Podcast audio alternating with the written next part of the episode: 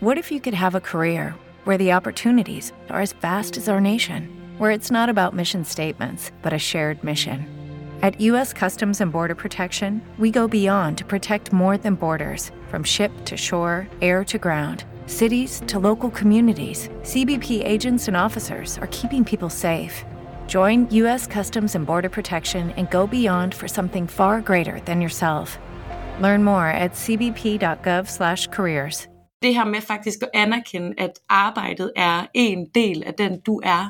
Og for at dit arbejdsliv og dit arbejde skal være meningsfyldt for dig, så bliver det nødt til at være tænkt ind i det store billede af, hvem du er, hvad du drømmer om.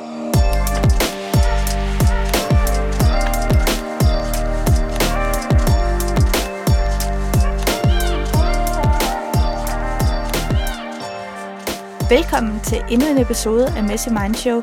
Det her det er podcasten, der udforsker kreativitet og iværksætteri, så du kan udleve dine drømme i din karriere og i livet i det hele taget.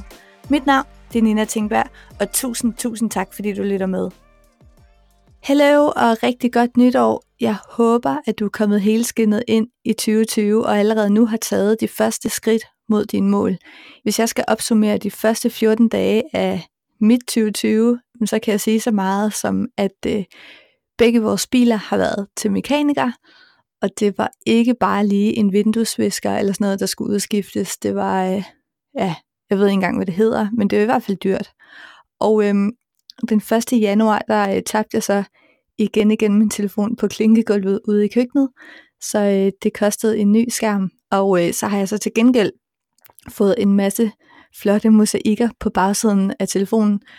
Det har jeg altså ikke fået udskiftet. Det er jo mega dyrt. Altså næsten lige så dyrt som at have sin bil til mekaniker. Så øhm, det lever jeg fint med. Det er efterhånden også ved at være en halvårlig begivenhed, så øh, jeg er nået dertil, at jeg trækker på skulderen og siger, ja, jeg bliver sgu nok bare ikke bedre end det. Men fuck nu det, det er bare ting. Det, som der også er sket for mig i år, eller man kan sige, det der er gået op for mig for alvor i år, det er, hvor meget det betyder for mig, det her at lave den her podcast og komme ud og møde så mange fantastiske mennesker og høre deres historier og høre deres verdenssyn og også selv få lov til at dele min egen historie og, og min verdenssyn. For, øhm, for jeg tror oprigtigt på, at vi hjælper hinanden hele vejen rundt i livet, lige meget hvor vi står, om vi står nede i en bakkedal eller op på, på toppen af bjerget, så tror jeg på, at vi hjælper hinanden, når vi deler vores sårbarheder og vores sejre. For når vi kan spejle os i hinanden, så, øh, så giver det os støtte, og det giver os motivation til at fortsætte, og, øh, og simpelthen til at komme videre øh, på vores egen vej. Og derfor så er mine møder med de her smukke mennesker, som øh, jeg taler med i forbindelse med podcasten, det er absolut ikke noget, jeg tager let på. Og øh, derfor så var jeg altså også både lidt nervøs og faktisk også en lille bitte smule genert og mega spændt, da jeg skulle mødes med Nicoline Nybo, som vi skal tale med i dag. Hun er partner i kvindenetværket Ladies First. Og grunden til, at jeg nok blev lidt nervøs og genert, øh, det var fordi, at vi øh, noget tid inden havde talt sammen i telefonen. Jeg havde rækket ud til Nicoline for at spørge, om hun havde lyst til at være med i podcasten, og så aftalte vi, at øh, vi kunne ringes ved, og så kunne jeg fortælle lidt om, øh, om mine tanker bag den her podcast, og, og hvad hele meningen med den er. Altså det her med, at vi skal turde gå efter vores drømme, vi skal skabe et liv, som vi øh, elsker at vågne op til hver dag, og, og der iblandt også et arbejdsliv, som, som på en eller anden måde er en forlængelse af de mennesker, vi er. Og hele hendes måde at tage imod den her podcast på, var, øh, var fuldstændig overvældende fantastisk. Altså Nicoline, hun, hun var simpelthen så sød, og, og hun hæppede totalt på det her projekt. Og øh, der blev jeg faktisk sådan lidt ydmyg, fordi, fordi det er sjældent, at vi, øh, vi tør at øh, udtrykke vores begejstring over for hinanden. Øh, det er svært at gå til folk og sige, ved du hvad, jeg synes, du er mega sej og pisse dygtig, og øh, go for it. Det, af en eller anden grund, så kan det være meget svært for os at sige til andre mennesker, selvom vi tænker det. Men øh, Nicoline, hun, øh, hun gjorde det bare, og jeg, jeg blev simpelthen så glad. Så øh, da jeg skulle mødes med hende, der, øh, der bar det også lidt præg af det øh, i starten. Men øh, det gik hurtigt over, fordi jeg fik en kæmpe krammer, og vi snakkede i øst og vest om alt muligt, før mikrofonen startede, og øh, det, var, øh, simpelthen fantastisk. Og i det her møde med Nicoline, der blev jeg også bare bekræftet i, at bare fordi vi ikke kender hinanden, så har vi alle sammen noget til fælles. Og når vi finder de ting, vi har til fælles, så bliver vi også stærkere sammen. Og, øh, og det var virkelig det, som Nicoline mindede mig om.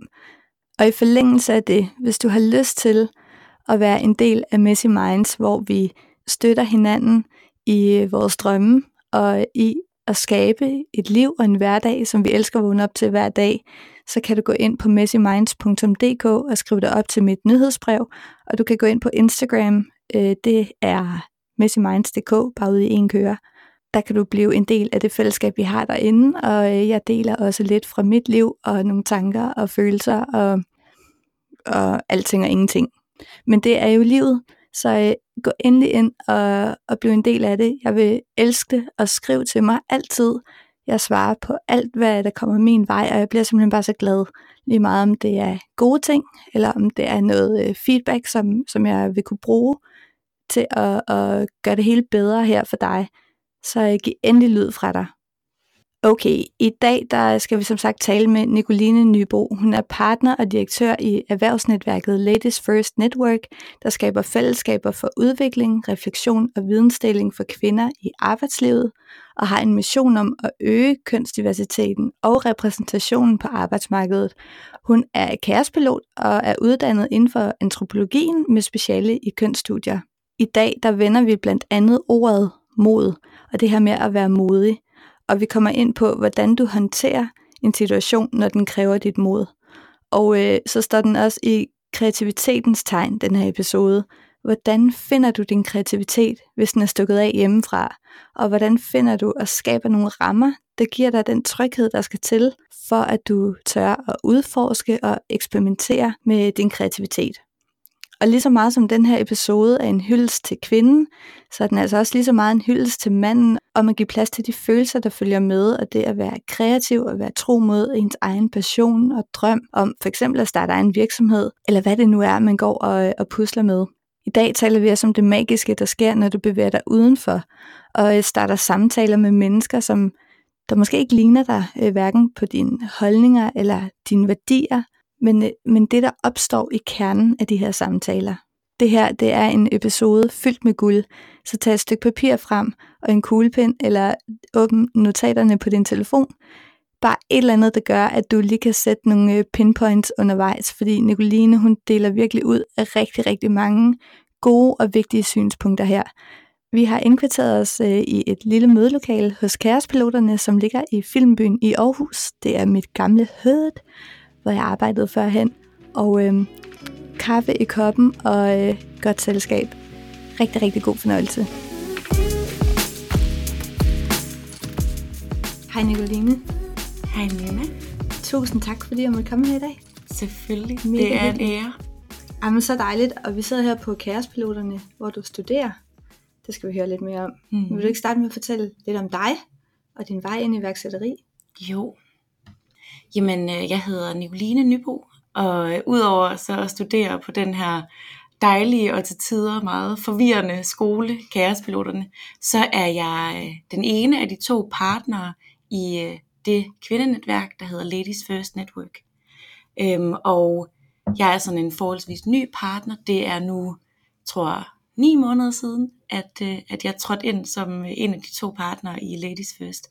Så det har været en fantastisk rejse, og øh, noget, jeg har lært ekstremt meget af. Det har været en meget stejl læringskurve, øhm, men også noget, jeg er virkelig taknemmelig for, og, øh, at få lov til at på den måde lave noget arbejde, der er så meningsfyldt for mig, og stemmer så meget overens med de værdier, som jeg selv står for. Så det har jeg været øh, virkelig, virkelig glad for. Jeg glæder mig til, hvad fremtiden bringer. Det kan jeg virkelig godt forstå. Det vil jeg gerne høre meget mere om vil du tage sådan lidt tilbage først? Altså, hvor kommer du fra? Altså, hele din vej ind som mm. partner i Ladies First? Som jeg sagde lige før vi, vi startede optagelsen her, så kommer jeg fra antropologien, der ikke nødvendigvis er et fag, der er særlig iværksætterorienteret. Det er jo mere sådan forskningsbaseret. Men jeg tror, jeg har altid personligt haft en, en sådan stor skabertrang. Øhm, og jeg har altid personligt mødt rigtig mange ting i verden, som jeg har set mig selv nødsaget, men også har haft motivationen til faktisk selv at finde løsningerne på. Kan du komme med et par eksempler? Jamen jeg tror, at før at jeg sådan rigtig gik ind i, øhm, i sådan emnerne omkring køn og kvinder, øhm, så har jeg været meget inde i bæredygtighed, og sådan været en del af sådan en lidt mere sådan aktivistisk øhm, sådan græsrodsbevægelse, både her i Aarhus, og det var jeg også egentlig, da det kom til køn sådan i starten. Så det her med sådan at starte sine egne ting op, og ligesom starte med den viden og den erfaring, man selv har, og med en, en, en kreds omkring en, der måske har det samme, men hvor man sammen selv har motivationen til faktisk at ville forandre noget, og det er det, der er drivkraften. Det, det, det tror jeg sådan har været de første sådan spæde oplevelser, jeg har haft med iværksætteri. Men så ser jeg jo iværksætteri som en, en stor mulighed for at tage mine egne værdier med ind i det arbejde, jeg laver. Og, og se sådan holistisk på mit eget liv, men også på den verden, der er omkring mig. Øhm, og faktisk se det som en mulighed for en, og et potentiale til at kunne forandre. Mm. Øhm, og selv bestemme, hvordan den proces også skal se ud. Spændende. Og øh, så står du nu og er partner i Ladies First. Hvordan kom du til det? Jeg tror først, så vil jeg lige, så har jeg lige lyst til at sige sådan, at hele den måde, jeg tænker iværksætteri på, er meget inspireret af hende, der hedder Jennifer Armbrust, som, øh, som har skabt det, der hedder Sister, som er sådan en feministisk business skole. Mm-hmm. Øhm, og hendes tilgang til sådan forretning og iværksætteri er netop den her tankegang om, at iværksætteri giver dig selv lov til at tage, tage de ting, der betyder noget for dig med ind i dit arbejde. Og det faktisk har et forandringspotentiale og et helingspotentiale, både i forhold til dit eget liv, men også i forhold til den planet og det, de miljøer, vi, sådan, vi omgives i. Så hendes tankegang er meget sådan en, en, en mere sådan feminin tilgang til de systemer, vi er en del af, den måde, vi ja. tænker økonomi på, den måde, vi tænker økologi på. Mm. Øhm, og det er noget, som, som der inspirerer mig rigtig meget, at gennem iværksætteri og det arbejde, vi laver, og det arbejdsliv, vi har, har vi muligheden for at opdyrke nogle bestemte værdier. For eksempel empati, eller fællesskaber, eller ja. øh, en mere bæredygtig tilgang til miljøet. Øhm, og, at, og at vi faktisk har muligheden for at tage det valg, når vi tilgår vores eget arbejdsliv. Så det vil jeg bare lige øh, sige, før jeg fortæller om, øh, om Ladies First. Så det er en god ting at have med. Men man kan også sige, der hvor vi er allermest engageret og motiveret, det er der, når, når vi kan føle os hjemme i det, vi laver. Helt sikkert. Ja. Og, ja, og vi snakker jo også i Ladies First meget omkring det her med at fagne det hele liv. Altså at vi i dag på mange måder er så identificeret med vores arbejde, og vi bliver måske også i mange sammenhæng vores arbejde. Men det her med faktisk at anerkende, at arbejdet er en del af den du er, og for at dit arbejdsliv og dit arbejde skal være meningsfyldt for dig, så bliver det nødt til at være tænkt ind i det store billede af, hvem du er, hvad du drømmer om, hvad du Præcis. ønsker. Øhm, så, så det er noget, der er ekstremt vigtigt for mig, at jeg kan tage det hele liv med ind i arbejdslivet, og det ikke bliver en hat, jeg tager af, når jeg kommer hjem, men at jeg faktisk kan stå ved mig selv og mine egne værdier lige så meget i arbejdslivet, som jeg kan i privatlivet. Præcis, og det ved jeg, der er mange, der kæmper med. Øh, lige netop det, det, du siger med hatten, som du tager af, det er der mange, der gør. Øh, jeg har selv været der, øh, siddet til nogle, øh, nogle fester, og så folk spørger, Nina, hvad laver du? Og så skal jeg sidde og forklare, at jeg sælger hvidevarer, ikke? og det er bare ikke det, jeg står for. Nej. Så meget vigtigt, jeg tror, der er mange, der sidder og har ønsket om lige præcis at skabe det arbejdsliv. Ja, og det har altid egentlig været noget, jeg har haft lyst til. Jeg har altid snakket rigtig meget om, at jeg netop ikke havde lyst til, at der skulle være en professionel del af mig og en personlig del af mig. Men jeg kan jo også se, at nu hvor jeg så arbejder med noget, der ligger mig så nært, øh, som arbejdet i Ladies First gør, så bliver det arbejde også på en anden måde sårbart. Fordi at en kritik af mit arbejde mm. også bliver en, for, en kritik af mig ja. på, på en måde. En personlig kritik. Ja, ja. Så, så, så for mig har det også været en rejse i at finde ud af, hvor skal jeg placere den feedback, jeg får? Mm. Hvor skal jeg placere det her, så jeg, så, jeg, så jeg kan bruge det som en drivkraft til at forandre noget andet, i stedet for at se det som en kritik af, af min person og den, jeg er. Har du fundet ud af, hvor du placerer den så? Jeg tror, at det er en, en livslang proces, øhm, og, øhm, og, og det er jo stadigvæk noget, jeg arbejder med, men, men jeg ser det også som et vilkår, at, at det er noget, som jeg skal finde ud af, hvordan jeg håndterer. Fordi at jeg vil have det arbejdsliv, jeg har. Jeg vil have det arbejdsliv, hvor, et, hvor det er en forlængelse af mine egne værdier. Det er en præmis ved at være iværksætter, ja, og, og netop skabe det arbejdsliv. Det er jo, at at der kommer noget kritik, hvor man øh, måske kommer til at tage det lidt personligt, fordi det jo lige præcis er en forlængelse af det menneske, man nu engang er. Mm. Øh, jeg tror, det er noget, man skal forene sig med, at det er en del af det, fordi vi kan ikke komme udenom det. Jeg er meget enig.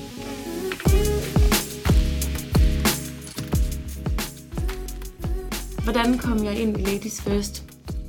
Jeg tror, at sådan netværket har eksisteret i min periferi i mange år. Men jeg lavede et projekt, hvor at benspændet for projektet ligesom var, at jeg skulle gøre noget, jeg ikke havde prøvet før. Og jeg skulle gøre noget, som jeg ikke nødvendigvis havde færdighederne til at gøre.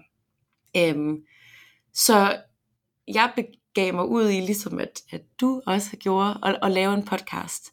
Og jeg besluttede mig for, at jeg gerne ville lave en podcast om mod. Fordi at jeg synes, at jeg mødte antagelsen om, at vi skal være modige mm. rigtig mange forskellige steder. Øhm, og jeg var, jeg var faktisk i tvivl om, hvad vi egentlig talte om, når vi talte om mod. Ja. Og det sammenkoblet med, at jeg så fandt en definition i den danske ordbog, hvor mandig var et synonym til modig. Uh, ja. ja og, at, og at vi jo også snakker om et begreb som mandsmod. Det fik mig til virkelig sådan at stille spørgsmålstegn ved, hvad det er for nogle værdier, vi tillægger det at være modig. Mm. Så, så jeg begav mig ud i at lave den her podcast omkring mod. Og det var jeg så heldig, at, øh, at de tidligere partnere i Ladies First, at de var begejstrede over, at jeg gerne ville det. Og så det åbnede dørene, ja, så åbnede dørene for mig, for at jeg faktisk kunne lave det i, i, i Ladies First regi. Så det var ligesom en, en helt ny verden, der åbnede sig for mig i forbindelse med arbejdslivet, hvor at hjælpsomhed og nysgerrighed og, og sådan en, en lyst til at løfte andre. Det var det, der ligesom var, var, var drivkraften i, i det her fællesskab. Og jeg tror, at lige siden at det skete, der kunne jeg bare ikke slippe den tankegang om, hvor vigtigt det var. Både for mig personligt, men også hvor vigtigt jeg var. Det var, at jeg synes, at vi fik opdyrket det i mm. vores arbejdsliv. Præcis. Jeg synes, dit eksempel netop her, det er så godt i forhold til, at der er mange, der sidder og har måske en idé, og så har de den inde i hovedet, og så prøver de at tænke den til ende. Altså, hvor skal det ende henne? Men det kan man ikke vide, før man går i gang. Altså, du starter en podcast, fordi du er nysgerrig på ordet mod. Og pludselig, så sidder du og er partner i Ladies First. Det var måske ikke lige det, det, du havde regnet med, da du først startede podcasten. Det var det absolut ikke. Nej, Nej. så igen, hvis man bare går i gang, der åbner sig så mange døre og muligheder, som man på ingen måde ville have forudset, det før man gik i gang. Det synes jeg er stærkt. Jeg skal lige høre lidt om det her mod, nu du nævner det. Fandt du ud af, hvad er mod? Ja, altså det var, det var en virkelig, virkelig spændende sådan udforskning af det, og jeg kom jo sådan omkring både sådan den historiske definition af mod, hvor er det, det kommer fra, og at det jo kommer fra sådan heldemodet. Øhm, og at vi jo også derfor forbinder det med nogle mere sådan traditionelt maskuline træk, som sådan risikovillighed, og man, at man ikke er bange for at gøre noget, og koldblodighed. Øhm, men, men, jeg, men det viser jo så også, at vi faktisk er i sådan lidt midt i et paradigmeskifte i forhold til, hvad, hvad mod er. Og at der er meget mere af et fokus på, at mod er ekstremt individuelt. Men at vi ser en, en bølge lige nu, hvor sådan noget som sårbarhed øhm, er noget, som vi ser som ekstremt modigt. Præcis. Og, øh, men, men, men der er ved at ske en nuancering af, hvad det vil sige at være modig, hvilket jeg synes er, er en virkelig, virkelig vigtig bevægelse. Mm. Fordi at jeg kunne personligt ikke spejle mig i det her med at skulle være koldblodig og risikovillig. Mandig. Mandig. Øhm, og jeg, jeg så, at der var så mange andre former for mod, men som ikke på samme måde blev værdisat lige så højt mm-hmm. som mhm. den her sådan, mere sådan traditionelle form for modighed. Jeg tror, at vi er i gang med at se et skifte, men, men vi er der ikke endnu. Vi er der ikke helt endnu. Men når jeg skuler til USA, så er der sådan en kvinde som Brené Brown, forsker, øhm, i sårbarhed blandt andet. Og hun, hun siger jo, at man kan ikke tale om mod, uden at tale om sårbarhed. Og altså det er jeg bare hende evigt taknemmelig for, at hun gennem forskning også er ved at komme frem til. Så øh, ja. Hun er fantastisk. Jamen det er hun. Ja. Hun er fantastisk. Virkelig. Vil du fortælle lidt om Ladies First? Hvad er det for noget arbejde, I laver? Hvad, hvad går det ud på for de, der sidder derude og ikke, måske ikke helt ved, hvad det er? Mm. Jeg, skal, jeg skal lige sikre min mobil, den er. Ja, det er så fint. Mm. Sådan.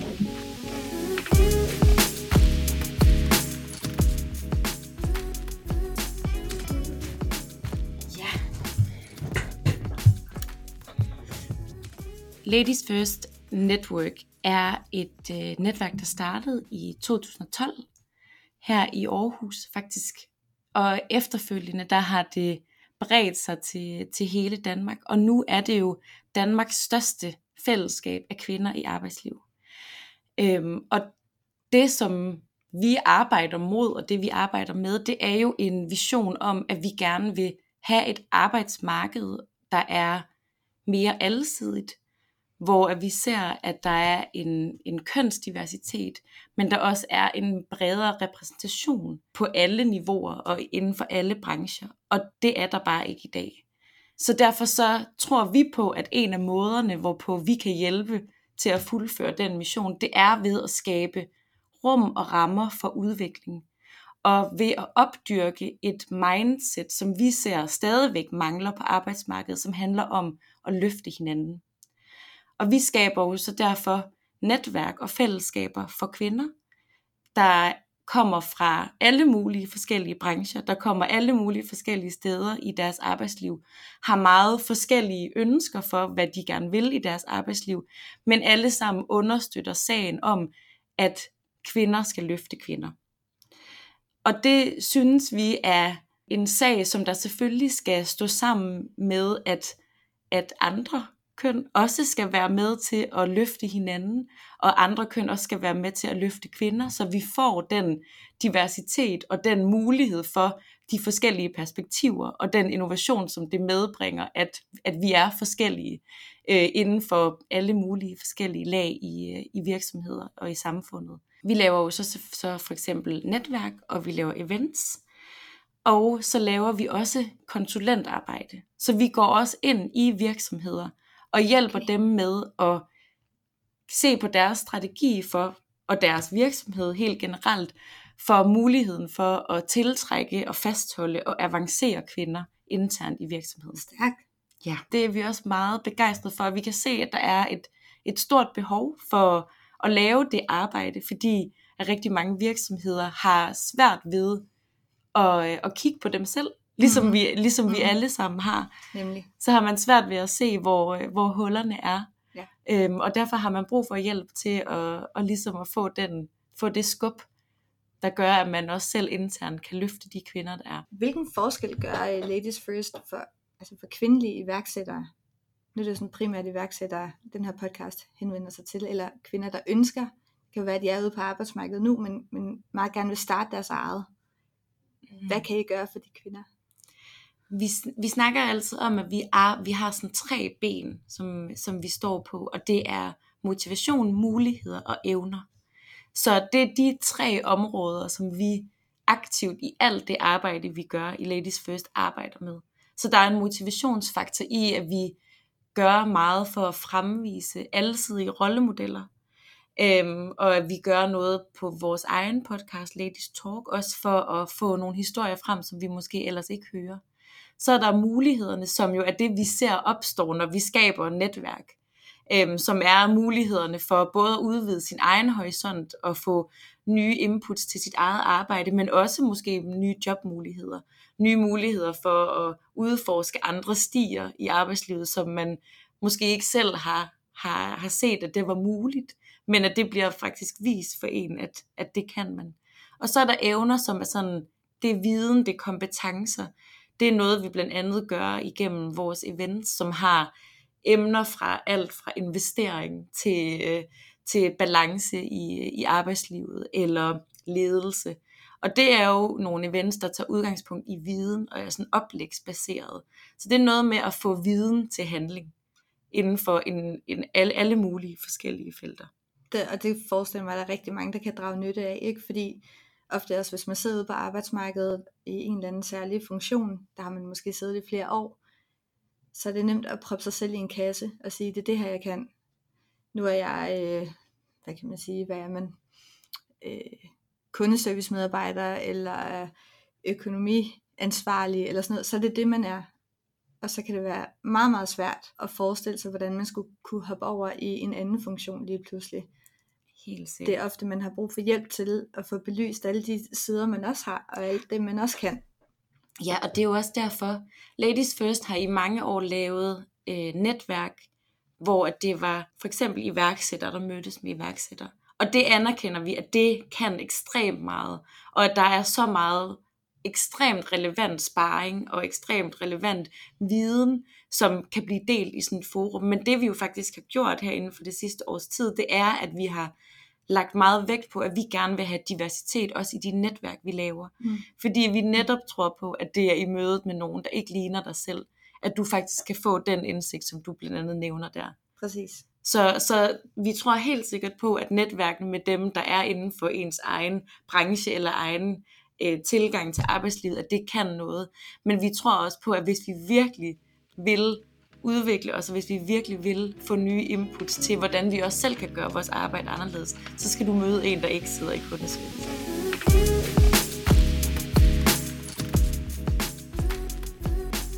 Er der øh, mange kvinder i dag, frem for tidligere, som øh, ønsker at gå øh, selvstændig og blive iværksætter?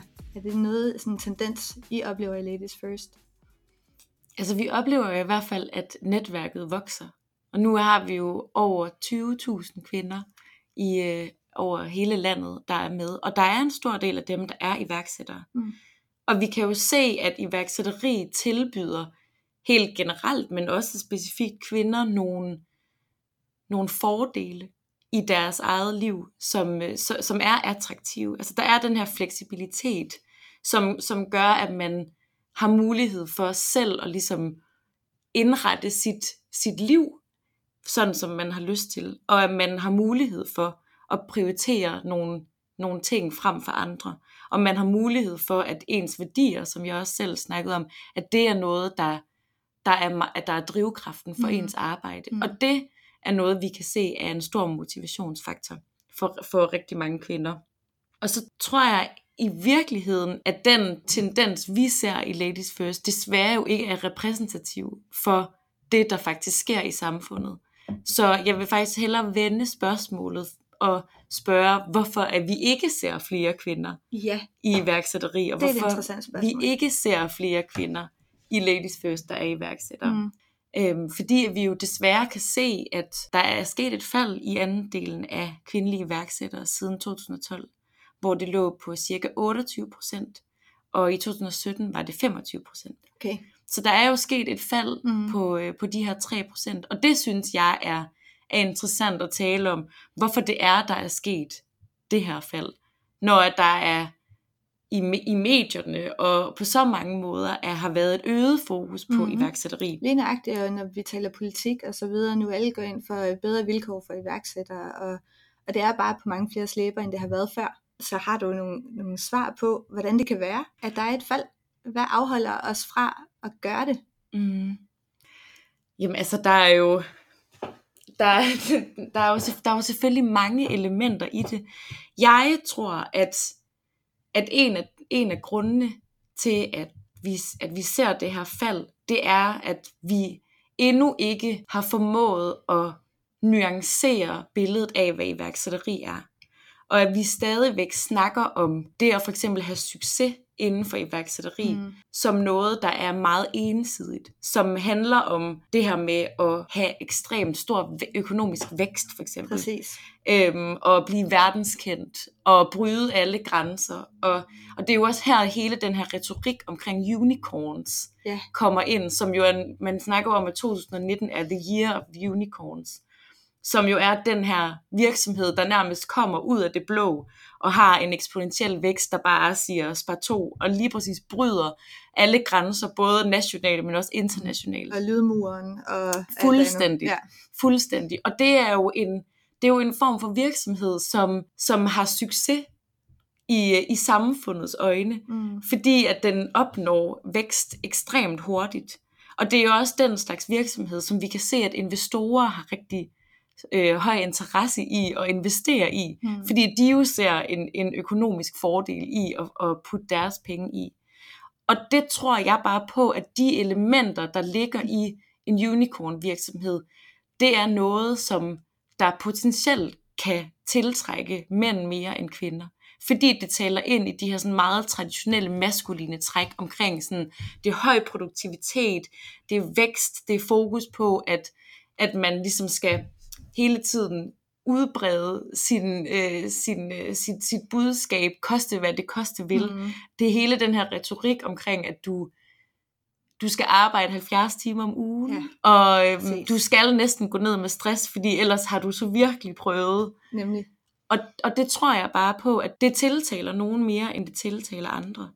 Og der vil jeg virkelig gerne have, at vi, at vi tager det seriøst, og at vi faktisk snakker om iværksætteri bredere, i en bredere forstand, end, end kun ønsket om at, øh, at ville tjene 2 millioner om året. Jeg, øh, jeg har også spekuleret meget på, hvis man googler iværksætteri og sådan noget, så ofte i hvert fald, igen, vi kigger meget over til USA, så ser man øh, de her mænd, der har trædet ud af deres øh, Lamborghini og øh, har lige fået et private jet og en øh, kæmpe helikopter. Og altså, hvis det er seriøst er det, vi forbinder med iværksætteri herhjemme, så er det da klart, at mange af os hopper fra, fordi det er jo fuldstændig uopnåeligt mm. et eller andet sted. Ikke? Og det er jo langt hen ad vejen heller ikke det, mange af os ønsker. Altså mange ønsker en frihed, som du siger, en fleksibilitet til at kunne indrette sin dag lige nøjagtigt, som man gerne vil, og så lave noget, der giver mening for en. Og øh, så kan helikopter og så videre sådan set være fuldstændig ligegyldigt. Lige præcis. Men meget, når vi taler iværksætteri, så taler vi altså om øh, Just Eat, Jesper Buch, Kick Ass, og vi ser Løvens Hule med Christian Stadil, der øh, tjener, jeg ved ikke, hvor mange millioner milliarder, ikke? Øhm, og ændre fokus til, at iværksætteri også kan være at gå selvstændig. Lav dit håndværk, lav det, du, der, altså, som du brænder for. Og så tag, altså jeg taler meget om cheesecakes i, den, i det første afsnit. Yeah. Start med at lave en cheesecake, hvis du gerne vil, vil leve af at bage cheesecakes. Ikke? Start med en cheesecake, og så er der nogen, der kan lide den, og så begynder folk at snakke om det, så laver du en mere. Altså, start nu bare småt. Ikke? Ja, og jeg tror, at, at lige præcis den tankegang om at starte småt, er det, som det her narrativ modarbejder. Øhm, og vi, vi ser jo også, at der også har været en, et øget fokus på det, som vi kalder zebra-virksomheder som, øh, som på nogen måde ikke nødvendigvis er modsætningen til unicorns, men som er virksomheder, der starter i det små, der har en, øh, ikke nødvendigvis fordi de ikke har økonomisk vækst, men det er ikke nogen, der sådan dundrer ud af og springer loftet, og, men det er, nogen, altså det er nogen, hvor det nødvendigvis ikke er hovedformålet at vækste ekstremt meget. Mm. Og det er nogen, hvor bæredygtighed, både i forhold til altså iværksætteren selv og deres eget liv, men også i forhold til planeten. Og mange af de her sådan mere, netop som jeg talte i starten omkring sådan de, den feminine økonomi, mm. at det bliver tænkt ind, at det er noget, der skal give mening for det hele liv og den Præcis. hele verden. Ja. Øhm, og, og der viser studier, at dem, der opstarter de her zebra-virksomheder, det er i højere grad kvinder det, der er problemet, og det er sådan, her vi møder en, en anden barriere, eller hvad vi kan kalde det for mange kvindelige iværksættere, det er, at investorer er ikke interesseret i at investere i zebra-virksomheder. Fordi det er ikke nogen, der nødvendigvis i løbet af et til to år kan give udbytte. Nej. Det er nogen, der vokser stødt ja. i løbet af flere år, men faktisk formår i den vækst at tage, øh, at tage en bæredygtig tilgang mm. til til både personen bag virksomheden, men også til verden omkring sig med ind i, i, i beregningen. Og, og der kan vi jo bare se, at adgang til funding og funding i forhold til kvindelige iværksættere er ekstremt lav. Altså jeg tror, at vi ligger på, nu skal jeg se, jeg tror, vi ligger på 2% af den investerede venture capital i 2019 Au. blev rejst af kvindelige founders. Ej. Det er jo ingen Det er jo skræmmende lidt. Det er så skræmmende lidt. Og der er altså nogle sådan ubevidste barriere, som kvinder møder, både i sig selv måske, men også i det her investormiljø, som, som gør, at, øh, at, at kvindelige iværksættere simpelthen har så dårlig adgang til mm. funding. Mm. Mm.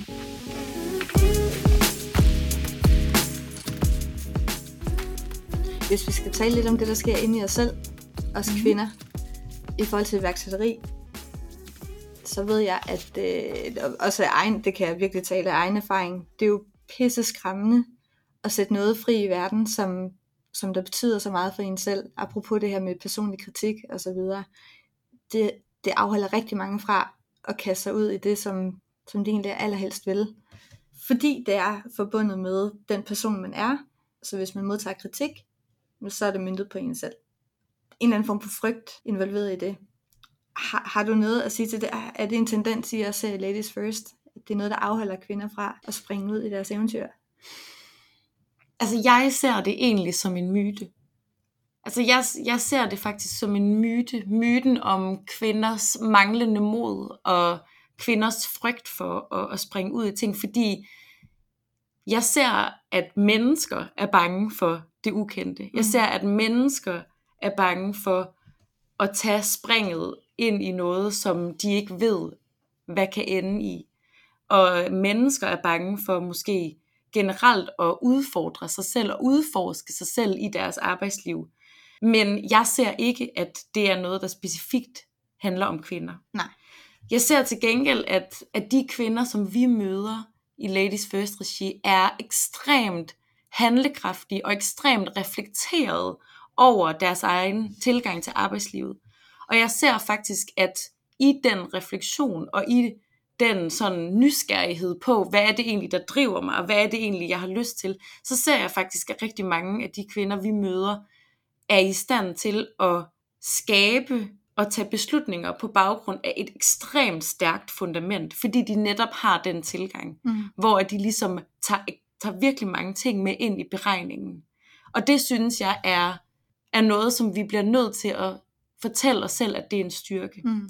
Så, så det her med sådan, at, at ja, vi er bange, og ja, og det er okay at være bange, og det er okay at synes, at det er ukomfortabelt at gå ind i noget, man ikke ved noget om.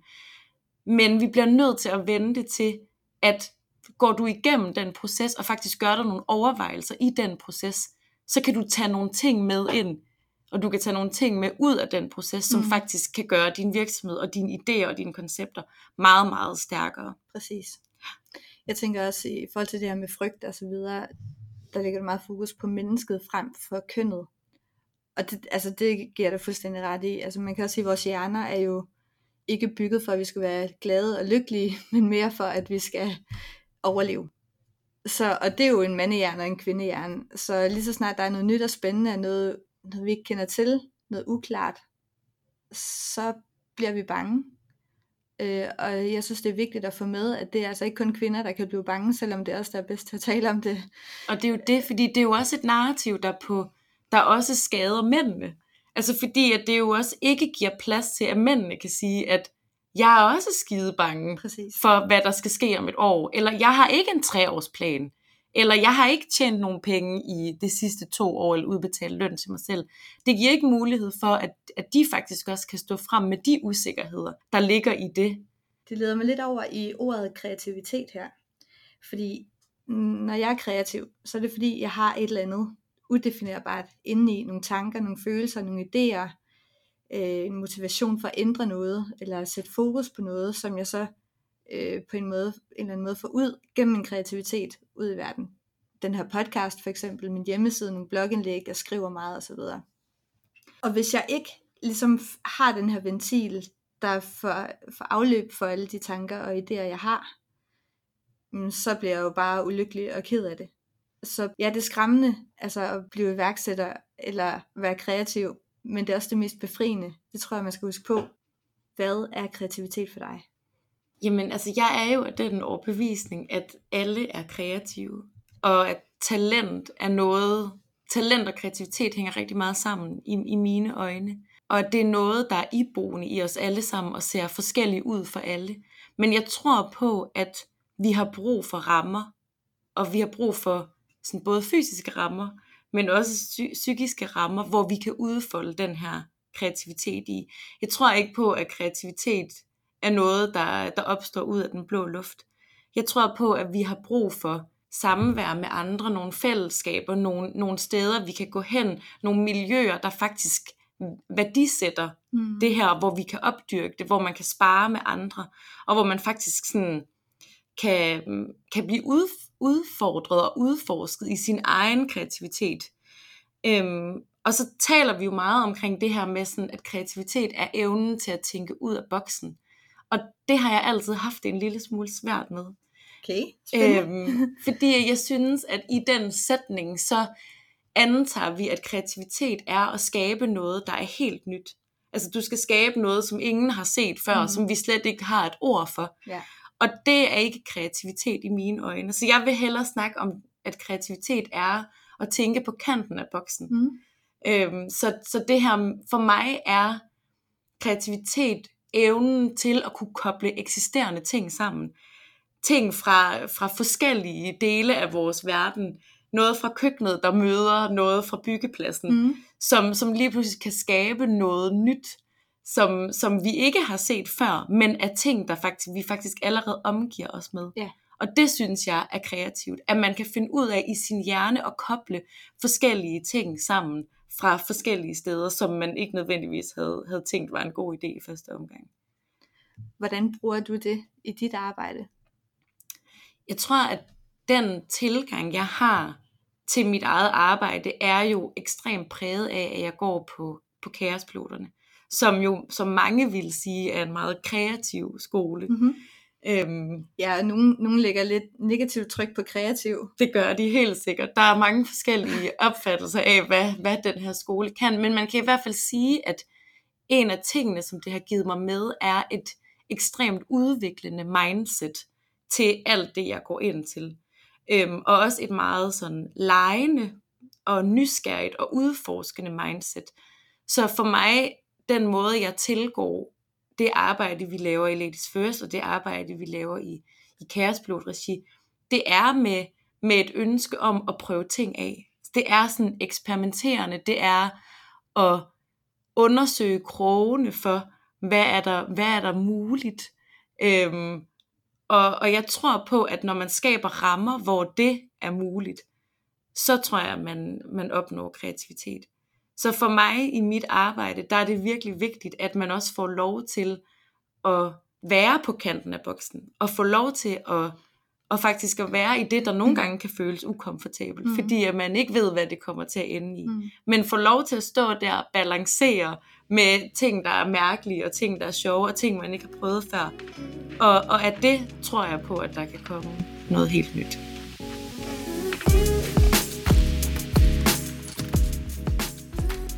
Har du så nogle idé, idéer til, hvordan vi kan, eller hvor vi kan opsøge de her steder? Fordi jeg ved, når vi, når vi sidder derude, både på, altså i vores 8-16 job, og i det hele taget i vores system og i samfundet, vi begynder mere og mere at snakke om, at højt til loftet, og øh, vi skal turde fejle, og øh, vi eksperimenterer om, hvis ikke det lykkes, så rejser vi os op. Det er der rigtig meget snak om. Men når alt så kommer til alt, og man har siddet på sit arbejde og lavet en fejl, så får man alligevel at vide, at ah, ikke? og får en skideball fra chefen og så videre. Så, så igen, nu taler vi lidt om mod, men at ture rent faktisk gøre det, fordi jeg ved, der er, der er mange virksomheder, der er mange, der har en, en intention om, at vi skal være large og være eksperimenterende og kreative og innovative. Men når alt så kommer til alt, så holder, holder det ikke en skid, for at sige det ærligt. Så hvordan, hvor skal vi gå hen for at være trygge i at kunne fejle? Hmm. Jeg tror at først og fremmest, så har jeg lyst til at sige, at antagelsen om, at man kan være kreativ på fem minutter, og antagelsen om, at man kan være innovativ uden øh, værktøjer og uden rammer, den vil jeg meget gerne gøre op med. Fordi jeg ser, jeg ser meget det samme, at der er et ønske om innovation, der er et ønske om at gøre ting anderledes, men mm, i mange sammenhænge, så mangler man at tilbyde de rammer og de værktøjer, der faktisk muliggør det Præcis. når man for eksempel skal idégenerere, så vil jeg altid anbefale, at man har et eller andet form for værktøj og idégenerere ud fra. Det kan være en øvelse, det kan være noget, man læser på nettet, det kan være at gøre det sammen med nogle andre, så man får den spejling og den sparring, sparring som det giver. Men antagelsen at tro, at jeg kan sætte mig ned på fem minutter og idégenerere og komme op med noget nyt, Mm. Det er vores hjerner simpelthen ikke gearet til. Mm. det er noget, som vi har, har aflært, desværre, som vi, var, øh, som vi var meget, meget bedre til, da vi var børn, men som vi op igennem systemet har aflært. Og nu er det, at der fra mange virksomheders øh, side så bliver sat krav om, at det skal vi kunne gøre igen. Ja. Og, og der tror jeg, at det er virkelig vigtigt, at man som virksomhed også tager ansvar for at skabe de rammer og give de rette værktøjer til faktisk at muliggøre det. Mm. Så man ikke sidder og føler, at man fejler nærmest lige meget, hvad man gør. Øhm, men, men så vil jeg jo altid sige, at at opsøge folk, der ikke ligner en selv, det er der, jeg får mine allerbedste idéer. Så det er i samtalen med, med, med nogle af mine familiemedlemmer, der bestemt ikke ligner mig, eller med, med, med også bare sådan vores advisory board, som også er, er nogen, der er, der er forskellige fra mig på, på nogle punkter. Det er der, hvor de, de bedste idéer kommer, og så er det for mig i samtalen. Jeg skal simpelthen være sammen med nogen om at, at, få, at, at være kreativ mm. og få, at få gode idéer. Mm. Jeg kan ikke gøre det alene. Nej. Det, øhm, det synes jeg rammer meget spot on. Det der med at møde mennesker, og øh, at tale med mennesker, og egentlig bare om hvad som helst. Det behøver ikke at være øh, at tale med et menneske med det formål, at nu skal jeg gå hjem med en god idé til et blogindlæg. Men bare komme ud i verden, ikke?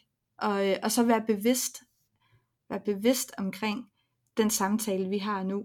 Hvad bliver der sagt? Og så videre. Altså være, være til stede i det altså mange ting i vores liv kan, kan blive så flygtige i dag, fordi det går så stærkt, ikke? så sætter vi os ind i bussen med høretelefoner i, og sidder bare ud og glor ud af vinduet, uden overhovedet at lægge mærke til, hvad der sker omkring os. Men hvis vi begyndte at skærpe de der sanser, og se, om, hvordan interagerer de her mennesker over for hinanden, sådan, bum, altså der kan bare poppe idéer op med det samme. Og det synes jeg ligger meget tråd med det, du også fortæller. Det er fedt så, at høre. Så vær opmærksom på verden omkring os. Ikke? Og jeg tror, at en af mine yndlings øh, sådan idégenererings, eller det jeg, det jeg ofte gør, hvis jeg oplever det samme som dig. Øh, fordi det gør vi jo alle sammen. Og desværre er jeg sådan en, der har kombinationen af både at være utålmodig og stedig, hvilket kan være en, en udfordring til tider i, i, i arbejdssammenhæng. Men, men noget, som jeg holder rigtig meget af at gøre, er lige præcis at gå ud i verden. Øhm, og, og lave det, jeg, som jeg selv har, øh, har døbt sådan øh, antropologisk idégenerering. Mm-hmm. Så, øh, så det jeg nogle gange gør, det er, at jeg, hvis jeg sidder og for eksempel arbejder med et bestemt emne, eller skal have inspiration til et, et bestemt projekt eller et eller andet, så har jeg det med i baghovedet, og så går jeg ud i verden, og så tager jeg noter til alt det, jeg ser, der sker omkring mig, som jeg, som, som jeg på en eller anden måde kan bruge i det her projekt. Mm-hmm. Så, og, og, det, og det har virkelig hjulpet mig meget, og det har givet enormt mange sjove øh, sådan situationer i indkøbscentre og på gågaden og på caféer og, og alt muligt, hvor jeg har fået nogle idéer, fordi jeg er blevet mødt med noget helt andet, end det den idé, jeg faktisk oprindeligt kom med, faktisk handler om.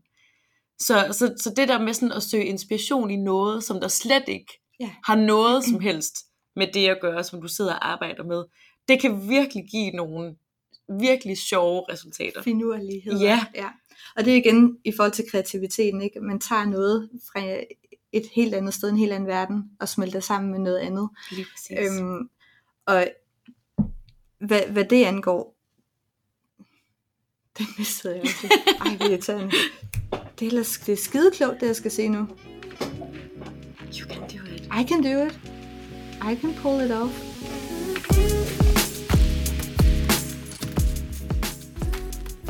Jeg ved også, der er mange, øh, nu taler vi meget om kvinder i dag, men både kvinder og mænd, de har et håndværk, de kan. De er enten grafikere, eller malere, eller tekstforfattere, eller noget, som der findes tusindvis af andre, der også er. Så jeg tror, der er mange, der sidder derude og tænker, jeg vil gerne starte egen virksomhed som grafisk designer, men altså, hvorfor skulle jeg dog det? Fordi det er der jo så mange, der er i forvejen.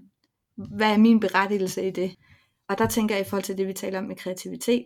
Hvis du kobler nogle ting op, som kun du oplever, som kun du ser, så kan det alt andet lige overhovedet ikke blive, ligesom alle de tusind andre. Nej, og det er jo, det er jo lige præcis også det, at ture at tage de ting med ind. Altså, og det er jo det, er det som jeg har skulle øve mig rigtig meget i, i den her proces med at, øh, at arbejde i Ladies First. Også at opfordre mig selv til at tage mine egne værdier med ind i det. Og ikke kun indse, at, at det er en nødvendighed for mig, men også faktisk at gøre det. Og, og det tror jeg da, fordi at vi lever i en fortælling om, at vores arbejdsliv er ikke os, mm. og vores arbejde er ikke os, og vi bliver nødt til at adskille mm. de to, og vi bliver nødt til at have en work-life balance. Oh, ja. Så, Skal vi ikke også øhm, lige holde et minut stillhed for den? Jo. det kan vi helt sikkert gøre. Ja. Men, men i at vi har den fortælling, så, så skal vi også overvinde noget i os selv, hvor vi faktisk tør tage vores egen person med ind i det arbejde, vi mm. laver. Fordi du er jo som menneske, som individ, unik mm. og speciel med, med alt det, du besidder, og de erfaringer og den viden, du har oparbejdet i løbet af dit liv. Præcis. Så lige præcis som du siger, så kan dit arbejde, hvis du tør tage det med ind, så kan det ikke blive andet end, end unikt. Lige nøjagtigt. Det synes jeg er en så god måde at, at runde det hele af på. Jeg har lige et, et par spørgsmål mere, så skal vi til at, øh, at takke for det, Nicoline. Mm. Det er virkelig hyggeligt at sidde og snakke med dig. I lige Det håber jeg næsten, vi kan gøre igen. Det vil jeg meget gerne. Det kunne være rigtig fedt. Jeg vil gerne høre, har du sådan et yndlingsquote, som har hjulpet dig igennem livet? Jeg tænkte så meget over det, da, da jeg så et spørgsmål, der var på din liste. Fordi jeg tror, jeg tror i virkeligheden ikke, at jeg er så meget tilhænger af sådan motivational quotes. Mm. Og, jeg, og jeg tror i virkeligheden, at jeg finder meget mere inspiration i, i det, der bliver sagt omkring mig. Og det, der, at, at hvis der i øjeblikket er noget, der er nogen, der siger, der sådan resonerer med der, hvor jeg er i mit liv, så er det det, jeg tager med. Og, og jeg tror i virkeligheden også, at hvis jeg virkelig skulle sige et quote, så ville det nærmere blive et spørgsmål. For jeg er sådan, øhm, jeg, er sådan jeg, jeg, jeg bliver ofte beskrevet som lidt sådan en, en, en spørgsmåls øh, troldkvinde. Uh. Eller sådan, fordi jeg elsker... Work your magic. ja, fordi jeg elsker spørgsmål, og jeg synes, at spørgsmål er noget af det, som der virkelig kan, kan få sat enormt mange ting i gang inde i en. Og jeg synes, at vi er, vi er ikke dårlige til, men jeg synes, at vi godt kan begynde endnu mere at være gode til at stille hinanden spørgsmål, som faktisk mm. øhm, starter den her proces. Mm. Og som er, er, er spørgsmål, der kan være frustrerende, fordi at det vækker noget i en, som man måske ikke har, har prøvet før. Ja, ja. Så, så det her med sådan at stille spørgsmål, det er noget, jeg, jeg hellere vil, end, end, end at referere til et motivational quote. Har du så et spørgsmål, du vil efterlade os med i dag? Oh, jeg har så mange. øhm, altså jeg tror, at jeg tror, at et spørgsmål, som, som, som jeg ofte stiller, fordi jeg synes, at det giver anledning til nogle virkelig gode samtaler, er, hvad drømmer du om? Og, og hvilke skridt har du tænkt dig at tage for at, at komme nærmere den drøm, og hvordan kan jeg hjælpe dig? Så det er sådan tre i en. Wow, rigtig fint, Nicoline. Og øhm, hvis folk så gerne vil have din hjælp, hvor kan vi finde dig og følge dig og Ladies First og alt det, du laver? Jamen, vi er jo på øh, nærmest alle platforme muligt. Øhm, følg os på, øh, på LinkedIn og på Instagram og på Facebook og gå ind og øh, tjek vores hjemmeside ud, ladiesfirst.dk. Og så er både Louise, som er den anden partner i Ladies First, og jeg altid åbne over for øh, et telefonopkald, over for en mail med hvad end spørgsmål, udfordringer I skulle have. Og kan vi ikke selv hjælpe jer med det, så er vi jo så heldige, at vi har et netværk på 20.000 øh, inspirerende, handlekraftige og enormt talentfulde kvinder, som, øh, som gerne vil løfte andre kvinder i arbejdslivet. Så, øh, så der vil vi benytte os af, af den fantastiske platform og fællesskab, der er der. Det er simpelthen så fint, Nicoline. Tusind tak for i dag. Det har været virkelig hyggeligt. Tak, Nina. Det var altså Nicoline fra Ladies First. Er hun ikke bare fuldstændig fantastisk? Nå, lad os se på episodens takeaways. Nummer 1. Spørg dig selv, hvordan kan jeg tage mit hele liv og mine værdier ind i mit arbejdsliv, så det på en eller anden måde smelter sammen? 2. Kritik er et vilkår, når du stiller dig frem og bliver set gennem din kreativitet. 3. Når du starter dit kreative projekt, vil døre åbne sig og muligheder opstå, som du måske ikke kunne forudse, før du gik i gang. Så bare gå i gang. 4. At være modig er ikke nødvendigvis det samme som at være risikovillig, koldblodig og mandig. 5. Selvom du kan føle dig bange, så bliver du stærkere af at kaste dig ud i dit projekt, hvad end du er ved at starte din virksomhed, eller har en eller anden anden drøm, du er i gang med at forfølge. 6. Kreativitet er evnen til at tænke på kanten af boksen og koble eksisterende ting sammen. 7.